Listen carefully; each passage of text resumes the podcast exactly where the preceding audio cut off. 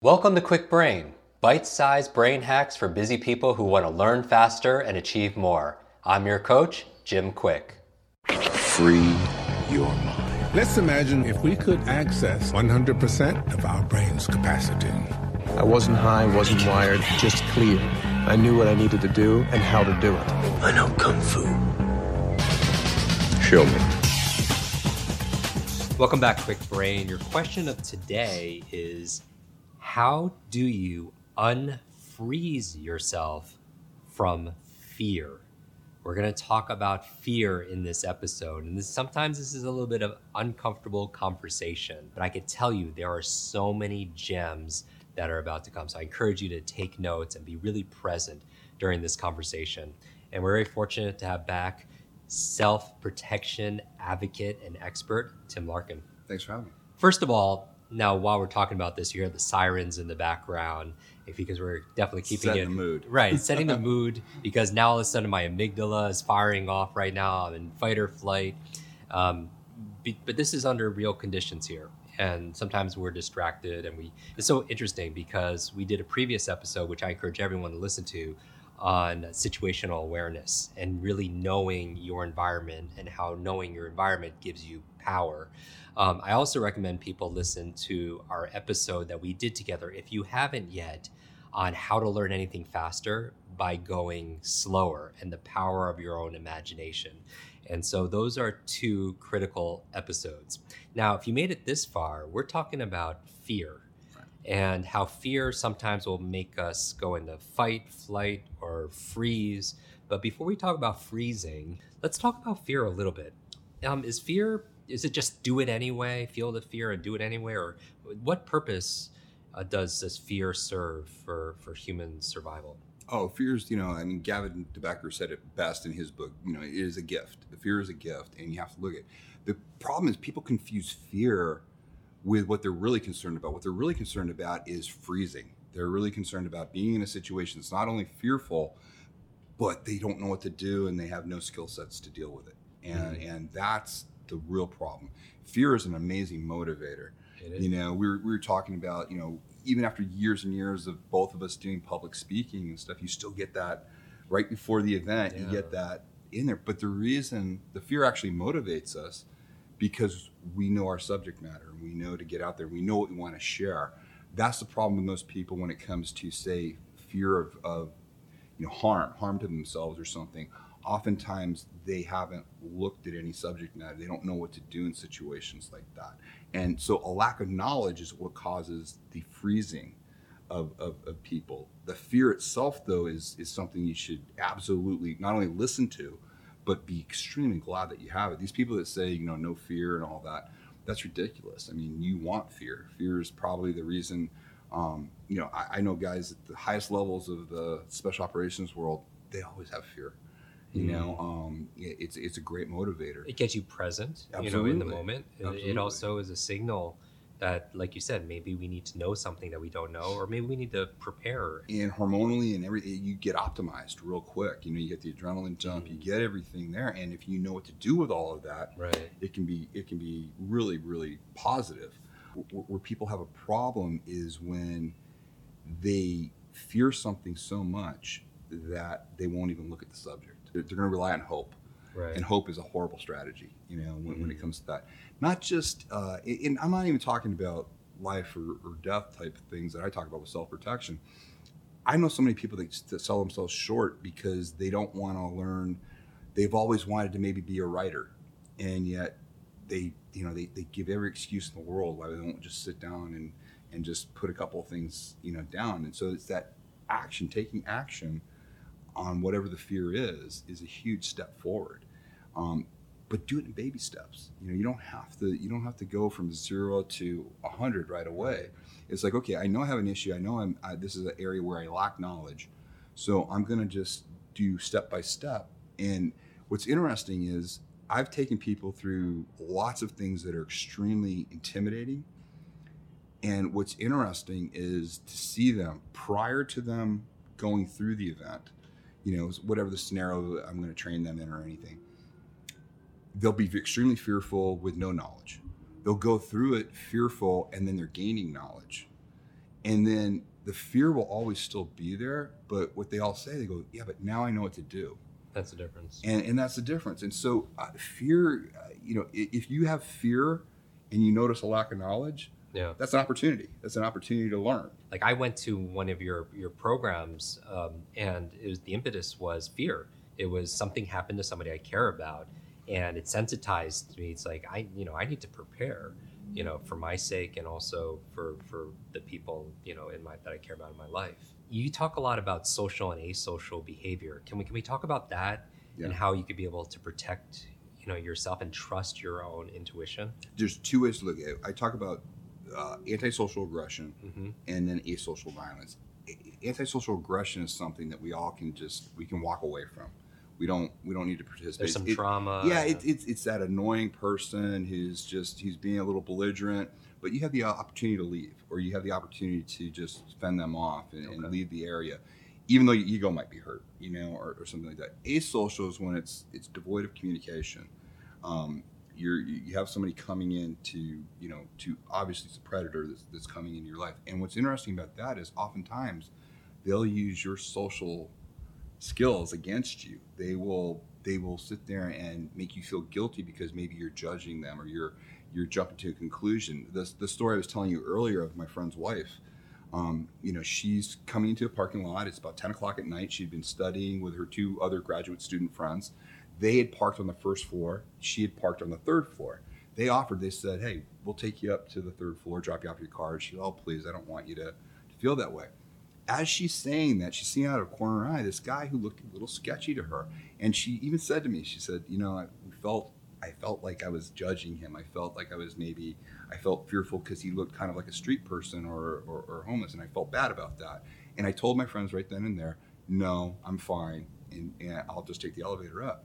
She takes the elevator up, door opens, there he is. He's right there. Now, luckily, she had enough training to protect herself. She got herself out of there, but she kicked herself because she, why? She didn't. She didn't pay attention to those nonverbal scu- uh, cues that the human body, the human evolution, is blessed with. We have thousands and thousands of years of nonverbal communication uh, cues in our body that you know in this age we've learned to ignore because we don't want to be like you said we don't want to be socially you know judgmental of somebody or something like that. or anything. yeah and you have to embrace that. You have to sit there and start to embrace. I, I tell people it's okay to be embarrassed.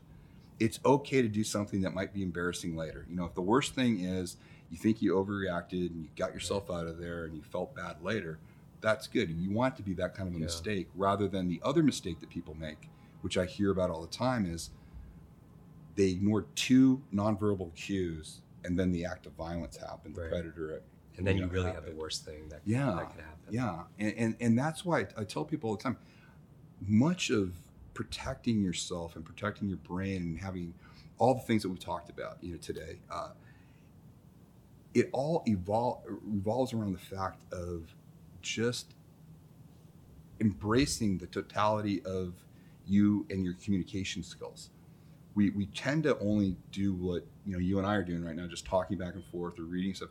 We we don't give as much credence to the nonverbal, Mhm. and nonverbal is probably our early warning system on a lot of things. And this is where we can motivate ourselves with fear. You know, you have the fear, you have the nonverbal, and you say something's wrong. I'm going to trust this. I'm just going to leave because I have the opportunity right now to get out of here, and I'm just going to do it.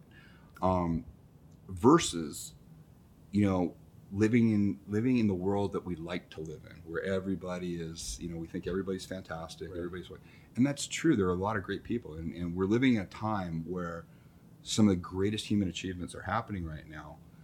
But we also are living in a time where predators have had the easiest, ch- you know, chance to just you know take advantage of people. Yeah, right we were now. talking about in the previous episode on situational awareness, where people are just walking around their town, the streets, just on their smart devices, which is not very smart because they're crossing streets, traffic, oncoming traffic, and then people. When we're talking about predators, they could be like pickpocketers, Yeah. or somebody that has an agenda, and because your awareness is not on the, you know, Yeah, this- you're giving up your sensory systems, and you're it's- contributing to whatever's about to happen by your lack of and we make that mistake with fear. You know, we we override our fear at times, at times, or we uh, we don't take action on the fact. Like there are many times when I've talked to people before, they said, "Yeah, you know, I always knew I should have studied this X, Y, or Z because I've had a couple of situations where I realized, oh, hey, if this went bad, I wouldn't know what to do."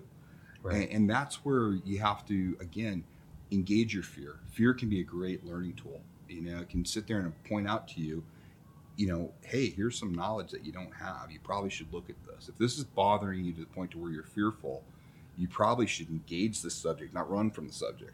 Engage it, learn about it, you know, be part of it. It will still be maybe scary to you, but you'll Right. understand it. You'll understand the components and what works.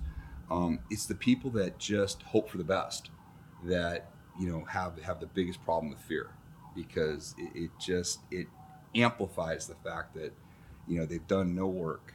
And the reason I, I, I love being able to do you know podcasts like this and, and reach audiences like yours is because you know Jim as I was telling you normally it's a 70 30 mix for people that come to see me. If your folks don't know me that's probably a really good thing Right. because uh, the people that do know me know me very well because something's happened in their life. Seventy percent of the people that go to you have had some kind of like violence or some kind of act happened to them. that made them and I can't undo what's already been done. But when I get those 30% of people that fortunately they haven't had anything like this, I can give them skill sets to minimize the chance of violence ever coming in their life. But you have to face that fear. You have to say, it's okay, I'm, I'm willing to look at this subject, I'm willing to learn this. And yeah, yeah, I'm talking about self protection, but people do this in education, they do this on, on things to make their lives better. Um, a new skill set that could possibly, you know, teach them how to uh, maybe maybe do copywriting, maybe learn marketing, maybe Sure. learn some skill set. But they'll let fear you know, stop them in their tracks rather than use fear as like, hey, I have a fear of this, therefore I'm going to engage it. I would encourage everybody engage a fear that's not um, too overwhelming. Start with something that you're you're scared of, you're a little bit fearful of, but it's not you know it's not like a life threatening situation. Right. It's just maybe it's a subject matter that you just didn't you know you- you're scared of, or maybe it's a language you wanted to learn, or, or something. like maybe it's math. Yeah. Some people have an irrational fear of and there's numbers. Or, Great. I mean, the cool part about this too is I'm so jealous of my kids because the incredible knowledge that's available to them at their fingertips to learn something. Like if I wanted, you could just go to the Khan Academy right. and just start learning Everything. math over again. Again, I mean, there's so many great resources that are out there. There's no reason to have irrational fear. Even in the last episode, we were doing these thought experiments of like worst case scenario. And if you prime your mind on the worst, what's the worst thing that could happen, and you still you're okay with that, then you know that thing probably will not happen. But at least your mind has gone there, so you're not surprised, so you don't freeze up. Yeah, I, I have my, my clients oftentimes will make things so much more extreme in our heads and exaggerated and everything. that when the actual event happens, It's it's, like, oh. it's easy. It's like, wow, I thought it was going to be a lot worse than this. You know, and I, I learned that. I learned that going through a lot of, you know, harsh military training that uh, I didn't try to think about getting through the whole course. I just get through the day, you know? And then even then we broke it down to meals. We'd say, okay, Yeah. I'm going to quit, but I'm going to quit at lunch. And then you get at Right. lunch and you have some lunch. You go, okay, I'm gonna, uh, now I'm going to quit at dinner, you know? And you just play these games with yourself that then all of a sudden you just realize after a while now Yeah. you're comfortable with, with the subject matter the other thing i will tell people real quick is i had the first time i trusted my nonverbal i went to usc on the west coast and uh, especially in the in the 80s when i went there it wasn't really a good neighborhood surrounding surrounding that came home one day phone was ringing in my house an actual real phone that you had to go answer you know i, I wasn't carrying so I took my bike. I had a bike, and I took my bike and I left it in the porch of this little bungalow I lived in. And I went in to answer the phone, and then I heard some rustling and I heard some action, and I knew somebody had stolen my bike. So these two kids stole my bike, and they're taking off with my bike, and they got a pretty good start on me. I just, without thought, just put the phone down, ran after them. Okay, it's dusk. It's it's it's it's there.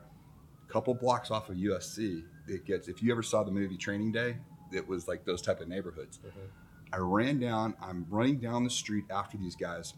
I noticed they're kind of looking back at me, and they're about a block and a half ahead of me. They stopped and they just looked at me. Here I am, this 19 year old kid, and it was like something came down on me. My whole body just, it, it was almost like it just was, was just grabbed, my nervous system, everything, just screaming at me, going, no, don't do this.